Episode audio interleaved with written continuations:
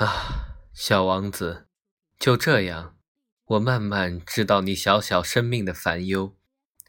在过去很长时间里，你唯一的消遣就是坐看日落的温存。我是在第四天清晨了解到你这个新细节的。当时你对我说：“我很喜欢日落，来，我们一起看一回日落吧。”那可得等，等什么？等太阳下山呢。一开始你很吃惊，之后你自我解嘲的笑笑，对我说：“我老以为是在我家乡呢。”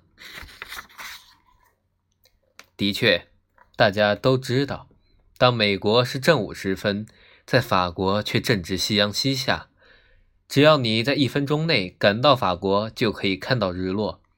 可惜法国太遥远了，但在你小小的行星上，你只要把你的椅子拖到几步开外就行了。